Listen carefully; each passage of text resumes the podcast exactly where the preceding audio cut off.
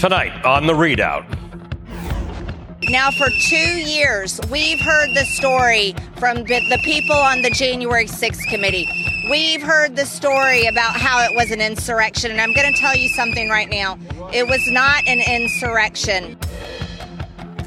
The Republicans' insurrection field trip to the jail holding January 6th accused criminals and the dangerous rhetoric of calling their arrests political. The Democratic Congresswoman Jasmine Crockett, who observed that visit today, joins me in just a moment. Also tonight, on the same day that Manhattan DA Alvin Bragg received a threat warning, I am going to kill you, Donald Trump warns of, quote, potential death and destruction if Bragg indicts him. Plus, Trump attorney Evan Corcoran testifies before a federal grand jury in the Mar a Lago documents investigation as former Chief of Staff Mark Meadows and other top Trump aides are ordered to testify in the probe of Trump's effort to overturn the 2020 election. Good evening, everyone. I'm Ali Velshi in for Joy Reid. We begin tonight with a quick look back at the evening of January 6th, 2021. You'll remember Congress was back in session just hours after a violent mob pro- provoked by the then outgoing president stormed the United States Capitol in an attempt to overturn a Democratic election. And for a moment, we saw something in the Republican Party that we hadn't seen in a while rationality. We condemn the violence that took place here in the strongest possible terms. We will not be kept out of this chamber by thugs, mobs, or threats. We will not bow to lawlessness or intimidation. Rioters and thugs don't run the Capitol. We're the United States of America. Now, it was then that the Republican Party seemed to agree with something that should be a pretty basic sentiment in a constitutional democracy that insurrection is bad and that insurrection is a crime. Fast forward today, and that sentiment is nowhere to be found. Instead, the Republican Party has fully embraced the very people who tried to dismantle democracy. In fact, just hours ago, a delegation of lawmakers, including Congresswoman Marjorie Taylor Greene, went on a field trip of sorts to the D.C. jail to visit some of those rioters. There were many, many reports of, of how they're being abused um, and how their rights are being abused. And remember, these are pre trial uh, January 6th defendants. The reason why we're here is because the two tier justice system has to end. Okay, let's be clear.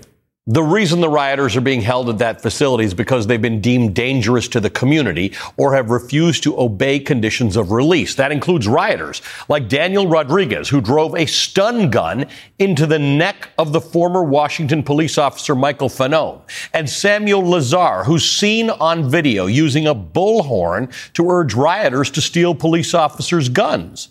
William Chrestman, who's a member of the Proud Boys, he's being held because a judge has determined that he's a flight risk. Eric Christie, who was in an hours long standoff with law enforcement. Images of Christie outside the Capitol on the 6th show a hammer hanging from his belt. He's alleged to have told police when they tried to arrest him, quote, better come here shooting. These are the people the Republican Party has chosen to embrace and to prioritize. These are the people who have, interestingly, made Republicans finally care about inhumane prison conditions when activists have been sounding the alarm about that issue for decades. It's important to remember when you hear these lawmakers claim that these incarcerated insurrectionists are political prisoners that that's not the case. These imprisoned people are accused of committing crimes, real crimes, not political ones. The Justice Department has arrested over 1,000 people for things like assaulting police, obstructing an official proceeding, breaking and entering into a federal building, destroying federal property. All of that is illegal. Their actions may have been motivated by their politics, but none of the prosecutions are political.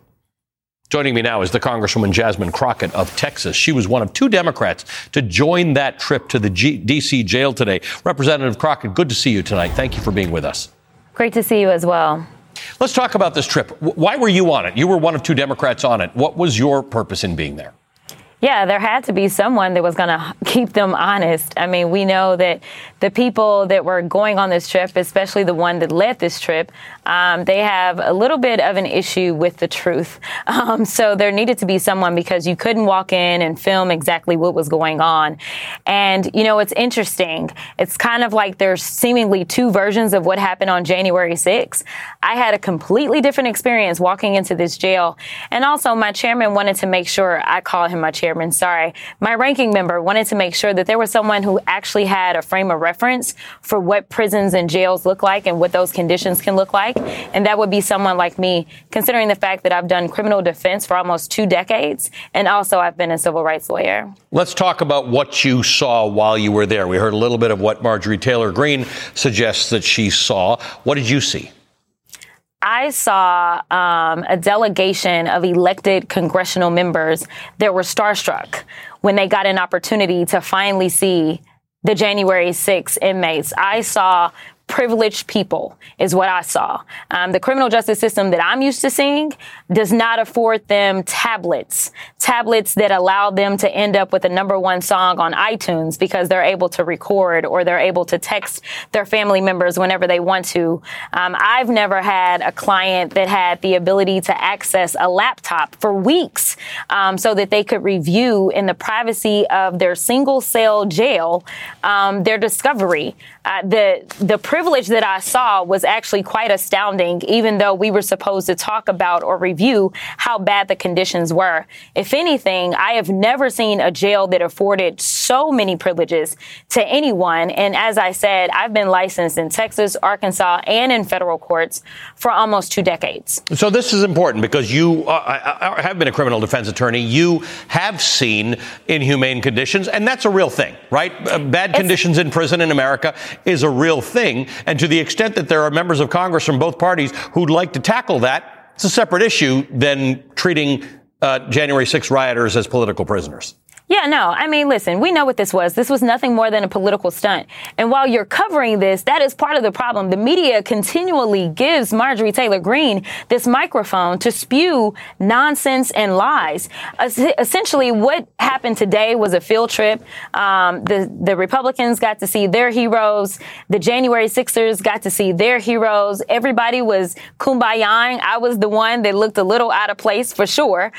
Um, definitely no one was coming up to to me, so excited to talk to me. There was one gentleman that wanted to talk to me. Um, but, you know, what, what's frustrating is the idea that I think back to Nelson Mandela and what he went through. And I've actually walked that prison cell that he was in. He was not afforded these opportunities. So these false, um, the, these false comparisons that they are drawing, it's really offensive because we have real issues in this country. We have real political prisoners. We we saw what happened with Brittney Griner, and we saw where the Republican Party was on her actually being released. They were against that. They felt like that was problematic. Um, yet under these circumstances, for whatever reason, they felt like it made sense to have senior colleagues, senior Democrats, go in and sit down and talk to and coddle people that tried to kill them. It did not make sense. Um, and so having somebody like myself and Robert Garcia, who are both freshmen, who were not victims on that day of their heinous crimes, uh, we were the only ones, in my opinion, that were really best suited to actually go in because it did not make sense to try to put um, my my members my colleagues at risk of something uh, even more tragic happening in this jail. I, just for the record, I've been excited to talk to you uh, all day, and you and I have uh, always enjoyed our conversations. Uh, Congressman Garcia did make the point that he said um, these uh, prisoners are being held in much better conditions than mo- most black and brown inmates in prisons across the country. This is a point that you make a lot that that black and brown people have been in uh, lousy prison conditions, incarcerated in per capita percentages much higher than pretty much anywhere else in in the free world for a very long time. If if that were really the topic we were discussing tonight, that would be a good thing. If, if a bipartisan group of, of members of Congress were touring prisons around the country to say, how do we make this better? That would be a good thing. That would be a fantastic thing. That would actually be doing what we were elected to do, which is to solve problems, to make life better. You know, listen, it's still prison. So prison is never going to be the Ritz Carlton, right? But at the same time, we're talking about is is are they living in inhumane situations or not? And i can tell you there is nothing inhumane about this. They were able to freely move about. They were able to uh, communicate without having to worry about a recorded phone call. They had air conditioning which is something we don't have in texas. They also i asked about the the women in the facility and i asked them about their access to sanitary napkins. They've got that. That's free. Their medical care is free. A lot of places they charge you for that kind of stuff. And so, you know, it's still jail. It, I get it. It's never going to be nice, right? But in in the grand scheme of jails, let me tell you something. Um, I've had a client that died. I don't see someone sitting there and being neglected because they're not uh, they're not heard. They've got literally iPads or whatever they call them, tablets, where they can make a sick call electronically, um, and they have access to these tablets for 22 out of 24 hours, the only two hours they don't have access to them is when they're charging them. I mean, it's absolutely insane. This was an excuse for Marjorie Taylor Greene to have another press conference. This was another excuse for them to be able to speak to these January 6 defendants and put their stories together without having to worry about them being recorded, which is normally what uh, everyday individuals have to go through when they're going to see their loved ones and their friends. Congresswoman Jasmine Crockett, always good to see you. Thank you for joining us this Great evening. Great to see you too. Let's bring in the Democratic Congressman Adam Schiff of California. He served on the January 6th Select Committee. He's a candidate for the United States uh, Senate. Uh, Congressman Schiff, good to see you. Thank you for being with us this evening. Um, the, the news uh, from Donald Trump today uh, has been troubling, even by Donald Trump standards, where he warned of potential, I don't know whether you want to call it warning, threat, whatever. He said that if he gets indicted, uh, there's a potential for death and destruction if he's charged. I, I never really know how to think about this, but it seems like even Donald Trump has upped the ante. I think that's unquestionably the case. It is just a marvel to me, incomprehensible, really, that this man has any support uh, of anyone to run for dog catcher in this country. Here he is after the experience of inciting violence against the Capitol on January 6th, once again doing his best to incite people to commit uh, political violence. Uh, there's no question this is meant to be a threat to the Manhattan District Attorney. It's meant to be a call to his uh, most fervent supporters that this is how he wants them to respond because this is what he is predicting. Uh, and it is just so reckless and irresponsible. But it does illustrate the pattern with Trump, which is anytime he escapes accountability, he goes on to do worse and worse and worse.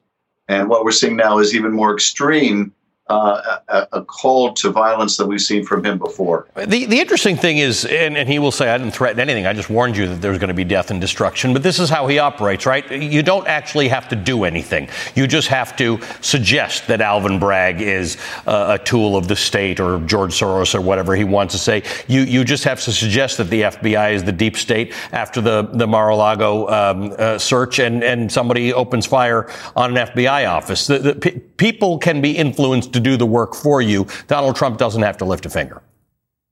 Well, that's exactly it. You know, in the past, uh, one of Trump's favorite expressions was "people are saying." This is was his way of sort of suggesting an idea, uh, suggesting an attack without taking full ownership of it.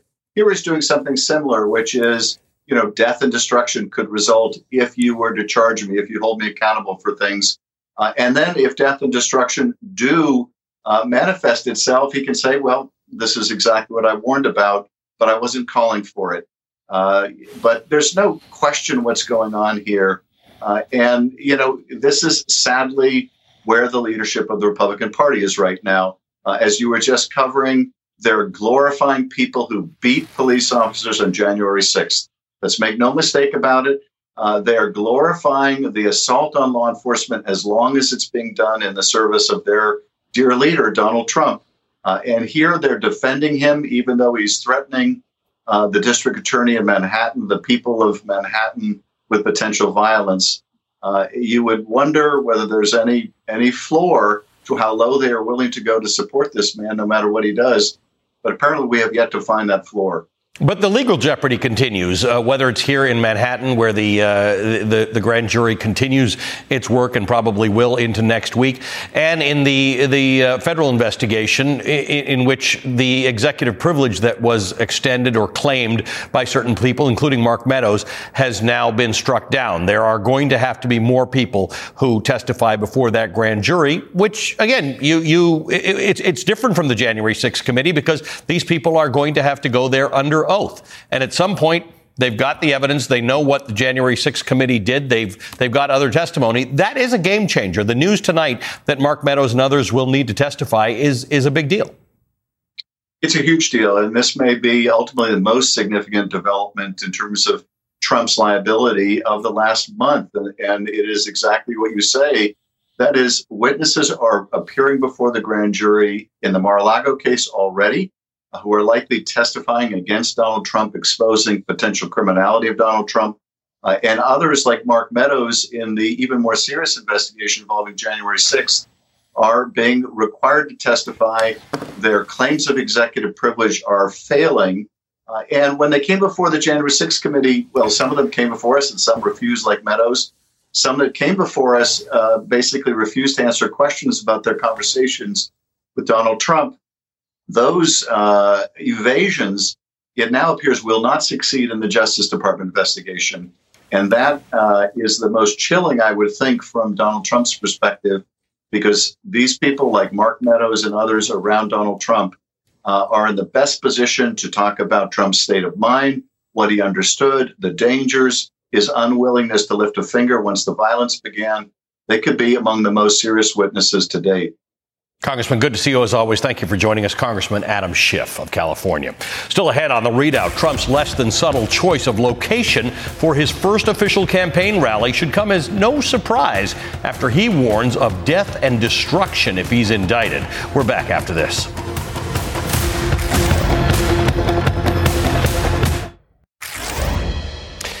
Overnight, the former president made his most explicit implication of violence, warning about potential death and destruction, his words, if he is charged for the hush money scheme being investigated by a New York grand jury. The warning is being seen by some as an indication that Trump, who is still the leading Republican presidential candidate, may be trying to foment insurrection again if he's charged.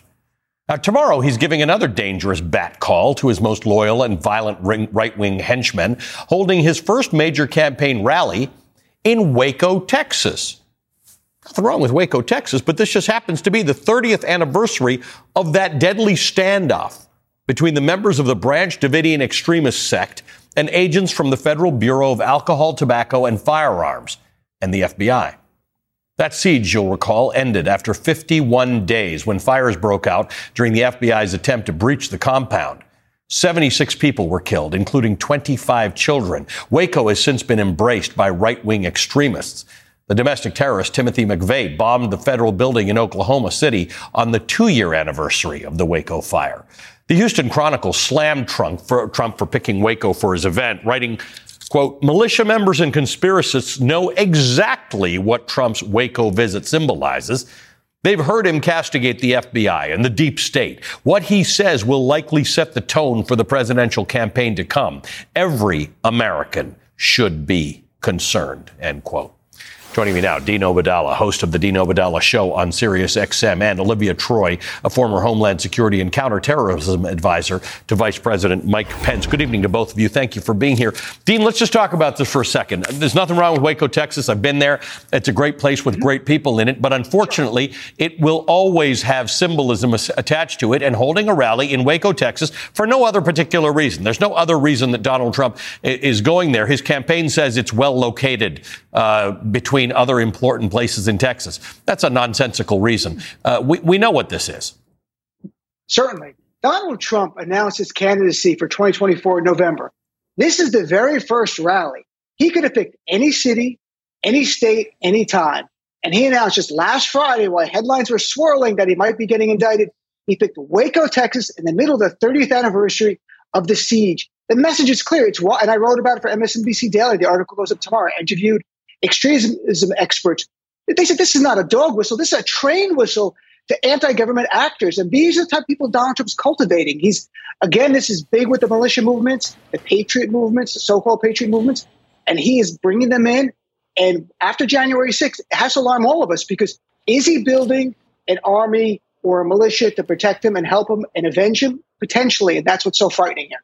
Olivia, the Houston Chronicle uh, called Waco a shrine for the Proud Boys, the Three Percenters, the Oath Keepers, and other anti-government extremists and conspiracists. Your old boss, uh, Mike Pence, you know, came out and said uh, a week and a half or two weeks ago, you know, what Donald Trump did uh, was was threaten the, the, lives of his family, and that he will be judged by history. There's there's really becoming a very clear line here about whether the Republican candidate for the, the, the for presidency is going to be a, a conservative or a or this, what Donald Trump is, is, is rallying people to, to do?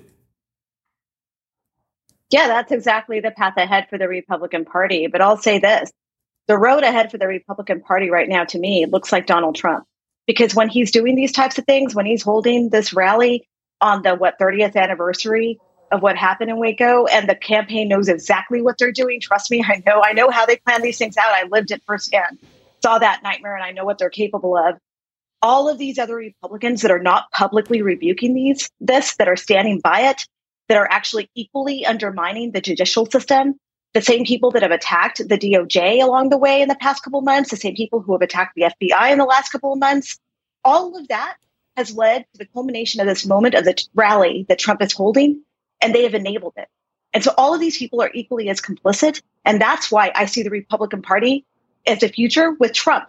Because yeah. while they may sit there behind closed doors and say, no, we're kind of looking away, we're going to steer away from this, they are enabling his talking points and his like everything he's doing.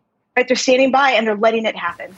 Yeah, once in a while, Dean, you'll see um, Mitch McConnell come out and say something, you know, that suggests that he doesn't think Donald Trump's the best idea for the future of the Republican Party. But Olivia makes a valid point. Really undermining the judiciary, undermining law enforcement, undermining the FBI. We saw after the, the, the Mar-a-Lago uh, search, somebody opened fire on an uh, FBI office. Mm-hmm. Waco is really ground zero for opening fire on the, on the FBI. This is a different choice than sort of trying to avoid being in Donald Trump's bad graces, which we've seen uh, McCarthy do and others do. This is different. This is somebody who is veering well outside of the lane of lawfulness. The whole idea of there will be death and destruction if I'm uh, arrested. He had an image that he posted on Truth Social, which I understand has now been mm-hmm. taken down, uh, where Donald Trump was holding a bat and the guy in the picture uh, cropped next to him was the Manhattan DA Alvin Bragg. Alvin Bragg got a death threat today. I will kill mm-hmm. you.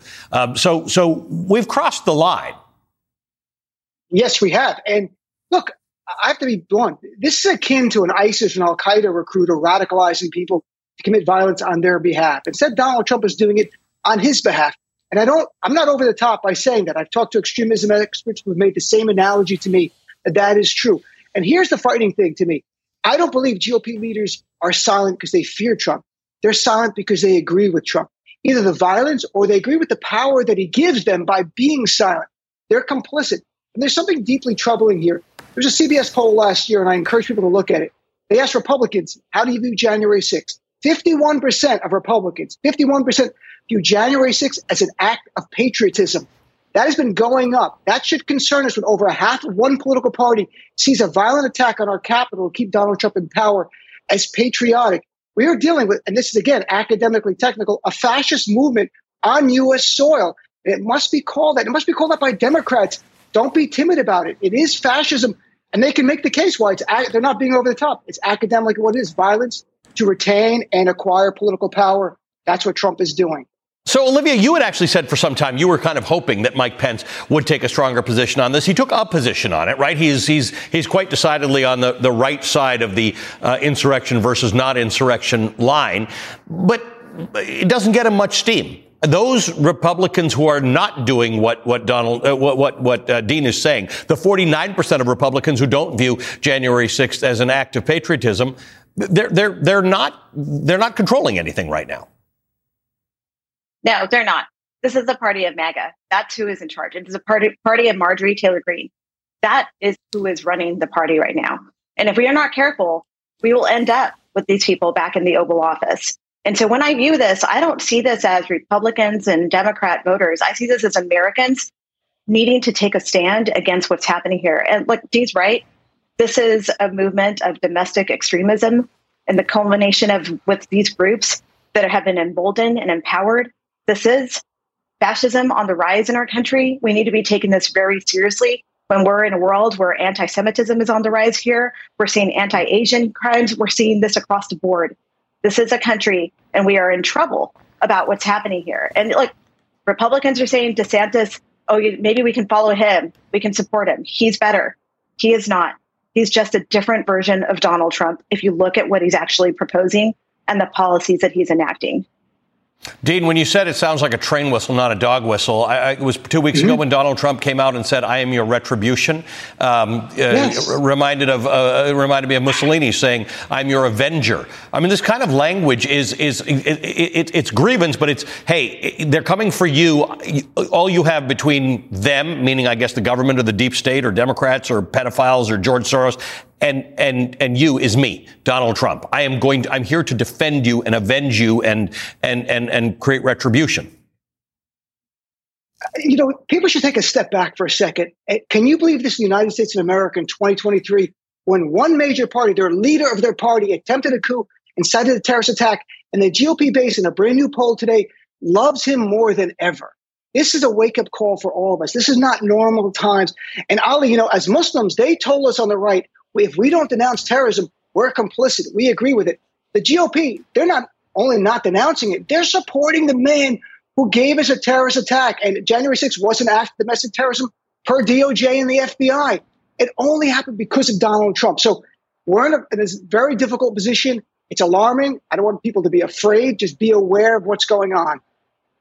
Thanks to both of you. Appreciate it. As always, Dean Obeidallah and Olivia Troye. Dean's got a, uh, story on this posting tomorrow morning on MSNBC Daily. Coming up next on the ReidOut, Trump's legal woes continue to escalate as his attorney, Evan Corcoran, testifies before the federal grand jury investigating Trump's stash of classified documents.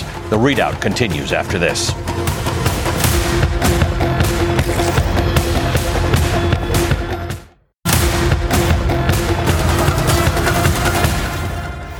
While the Manhattan grand jury investigating the Stormy Daniels hush money scheme remains on pause, there was movement on some of the other criminal investigations that Donald Trump is facing. One of Trump's lawyers, Evan Corcoran, was back in a D.C. court today for nearly three and a half hours.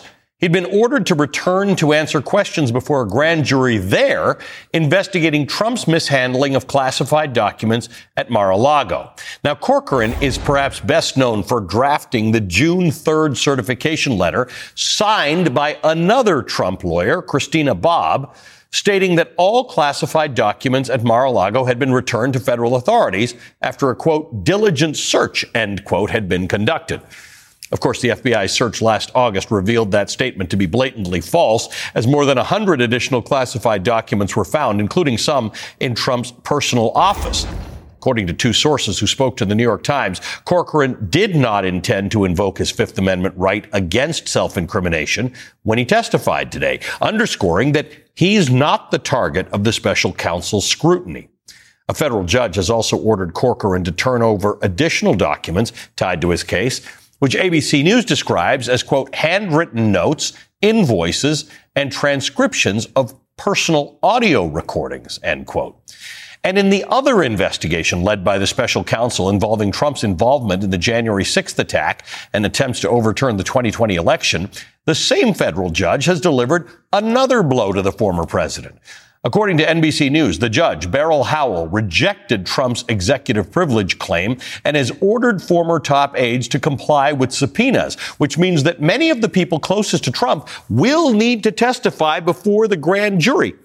Take a look at these people. Look at these names on the screen. Mark Meadows, Robert O'Brien, Stephen Miller, Dan Scavino, they're going to need to reappear to answer questions related to their interaction with Trump that they declined to answer during their first visit. Many of them declined to talk to the January 6th committee, too. Joining me now is Nick Ackerman. He's a former assistant special Watergate prosecutor, a former assistant United States attorney for the Southern District of New York, and somebody with whom I have spent many, many hours talking about the various things that, that Donald Trump did during his administration. But it almost feels like we're in another plane now. We're in another level. I was talking to Adam Schiff a little while ago, who thought that this last development that I just told the viewers about, this um, the fact that the executive privilege is not going to work for a number of these uh, close aides to Donald Trump, he thinks that may be the biggest development yet. Oh, I think it's huge because they have to go in, they either testify or they're going to assert their Fifth Amendment privilege, meaning that a truthful answer would tend to incriminate them. And at that point, Jack Smith can hand them a immunity order and they will have to testify. And I don't think too many of these people are going to want to lie for Donald Trump. Now, Mark Meadows, I think, is really the weak link here. He's the person that the government, I think, most wants to turn. I mean, according to what we learned in that January 6th committee, uh, he had direct conversations with people. Everybody, all everybody, over the place. Yeah. yeah, everybody, all over the place, including Roger Stone yeah. and uh, Steve Bannon and General Flynn. Uh, Mainly, he had the connection with the people that were up on the Capitol Hill with Roger Stone and the Proud Boys uh, and the other groups that were organizing up there. He can really provide the glue that ties Donald Trump directly to the violence at the Capitol. So this is extremely significant, and it opens up a whole new can of worms for Donald Trump and is really nothing but more bad news this week for Donald Trump. So let's just think about this. We we think we know a lot about what Meadows and these others were involved with on January 6th, but we don't fully know because they they uh, they had a, they claimed executive privilege to not testify uh, before this this uh, grand jury, and they didn't go to before January 6th in many cases. So the January 6th committee had documents. They had the other side of texts. They knew what the communications were, but there's something different about having to testify under oath. Totally, totally. They have to actually explain what's in these documents. At one point, Mark Meadows actually turned over a number of his emails and then suddenly got cold feet after he was basically warned by Donald Trump not to cooperate. Um, but there are a number of emails they have, and there are lots of questions that can be asked of him. Uh, and he really, if he goes in there and lies, he's putting himself in real jeopardy. Let's talk about the New York grand jury. What, what, what, do you think is going on right now? We had all sorts of uh, commotion about the fact that something was going to happen last week. Now there seems to be some sort of a pause, may or may not be another witness called. What do you think is going on? Oh, I think it's just the normal course of making sure that everything is absolutely correct in this indictment, uh, that they're making sure that they've got the evidence and they need, that the indictment is drafted the way it is. I mean, ironically, what's happened in the last couple of days, even today with what Donald Trump did in threatening Alvin Bragg, Bragg, that ought to be put into the indictment and charged as I just want to show people. He's ta- Donald Trump, believe it or not, actually took down a post that he posted. Like I, that doesn't happen all that often. Right. But I want to. This was on Truth Social. His post. It's two pictures spliced together. On the left is Donald Trump with a baseball bat. On the right is his prosecutor, uh, Al- Alvin Bragg. Right. Now you were a, you were a prosecutor with the Southern District of New York. How, how, does this go over when you, you, you imply a threat towards your prosecutor with a baseball bat? It goes over into account for obstruction of justice. That's what it goes into. And that's what they ought to do. They ought to put that in. It's a serious felony. Um, it's going to be an easy one to prove. They've got the picture. They've got the statements that he made uh, today on his um, Truth Social. Um, I, I think that is because nobody likes their prosecutor. Just uh, for oh, the record, of course not. You may not even like your dentist, but you definitely don't like you like your dentist more than you like your prosecutor. Oh. You were a prosecutor. They must threaten prosecutors and judges all the time. No, that doesn't happen all the time. Not at all. I can't say I got that many threats over a course of time. I mean, people will say bad things about you, but threats, no. I, that is really unusual. It just doesn't happen. I mean, even the biggest mafia bosses that I put away, they just never had any kind of no threats whatsoever. I so mean, you think this is you think that's a serious matter? This, this is way over the because Alvin top. Bragg did get an actual threat today. Oh, I know. We're going to kill you, and Powder went to his office. I mean, this is. I understand he wants a tight case, but this is this is a lot of pressure. Oh, it is. But he's being provided more possible crimes to charge. I mean, I've never seen a defendant like this. If I were his attorney, I would tell him to stop talking about it, keep his mouth shut, because this is exactly the kind of trouble you get yourself in yeah. by doing what Donald Trump is doing. Well, maybe maybe some attorney did tell him because it's not often that Donald Trump takes something down or takes something back, and he actually took that post down today. Nick, good to see you again, my friend. Excellent to see you. Nick Thank Akerman you. is a former uh, assistant special Watergate prosecutor. He's a former assist, uh, assistant attorney, a U.S. attorney in the Southern District of New York. Up next on the ReidOut, another roller coaster week for the U.S. economy as officials try to navigate a strong economy, low unemployment, stubbornly high inflation, and banking jitters. Is a recession on the horizon? We'll be right back.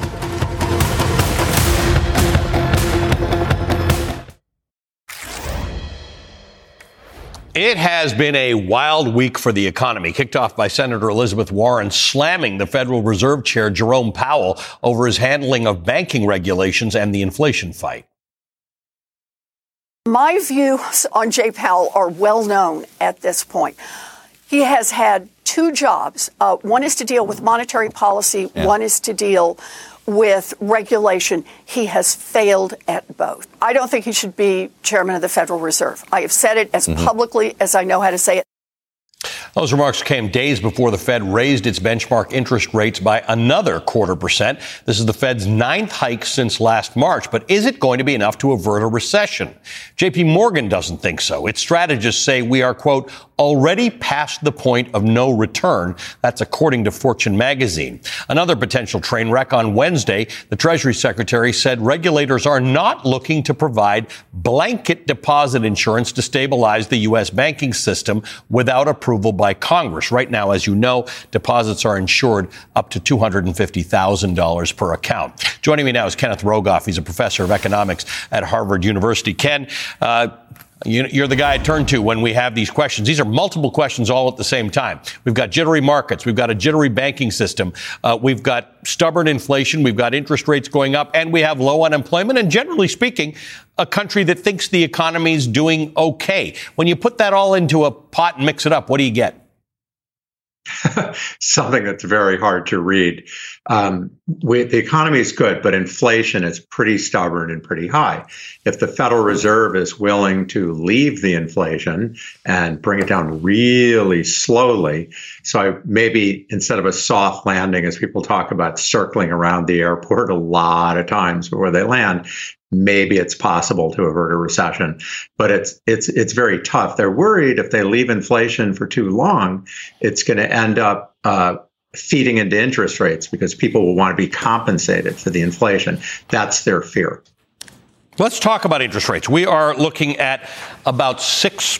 6% and change, 6% basically, if you want a 30 year fixed mortgage. That's more than double what it was a couple of years ago. Um, if you carry an, uh, a balance on your credit card right now, you might be looking at 20% right now. The other side of the equation is unemployment continues to be really low. That's the fight that Elizabeth Warren and, and Jay Powell got into because he said we have to raise interest rates by X amount of money. It'll cool off the job market. And Elizabeth Warren says, but that means 2 million people maybe you know, uh, uh, maybe out of a job. Are you prepared to make that trade off? And he said, look, better to make the trade off for 2 million people than the entire population. It's a tough situation here. We've got low unemployment and people spend the money that they earn.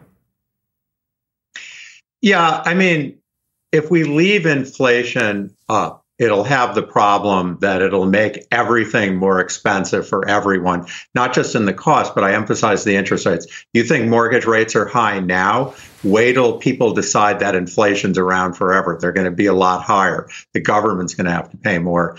And it reaches a situation where then they have to tighten even more for longer. I, you know, it's a tough coming out of the pandemic. I think there was no easy answer to exactly what to do. It's not easy to read things. I think Jay Powell has actually done pretty well. There were some big mistakes in the regulatory oversights with the Silicon Valley Bank that failed. But uh, g- given that they got behind, uh, you know, I think uh, there's really not a big alternative to raising. Although, you know, we've reached a point, as he, he said, uh, they may need to pause, they may need to stop. I don't. I think what people have to get used to is the interest rates. You said three percent to six percent.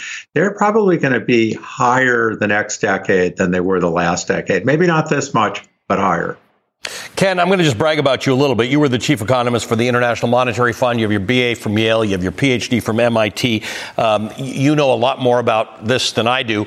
But why aren't all bank deposits insured? Why, why, is every dollar in a bank not insured? Because the fuel of the banking system is that people put their money in. People with extra money put their money in a bank that then gets lent out to other people. Shouldn't all bank deposits be insured?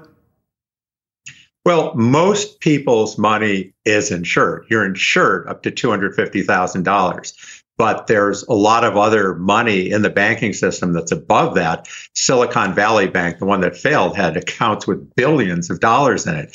Sometimes those pay higher interest rates than you and I get. And the trouble is, if they insure everything, uh, I'll let you in on a secret. Bankers do risky stuff to make money. And if they think they're they're not going to get their deposits to, to run away, then there's no stopping it. So we're in a tough spot right now because they, even though Treasury Secretary Yellen's been trying to walk it back, basically people think they've guaranteed everything. And I think that's a reasonable read of what they did. Ken, good to see you as always. Thank you for being with us. Kenneth Rogoff is uh, Thank you. the former chief economist of the International Monetary Fund and an economist at Harvard. All right, coming up next, librarians find themselves on the front lines in the escalating war over banning books, but fortunately, they've got a champion in 100 year old Floridian Grace Linn. Her incredible speech at a school board meeting is next.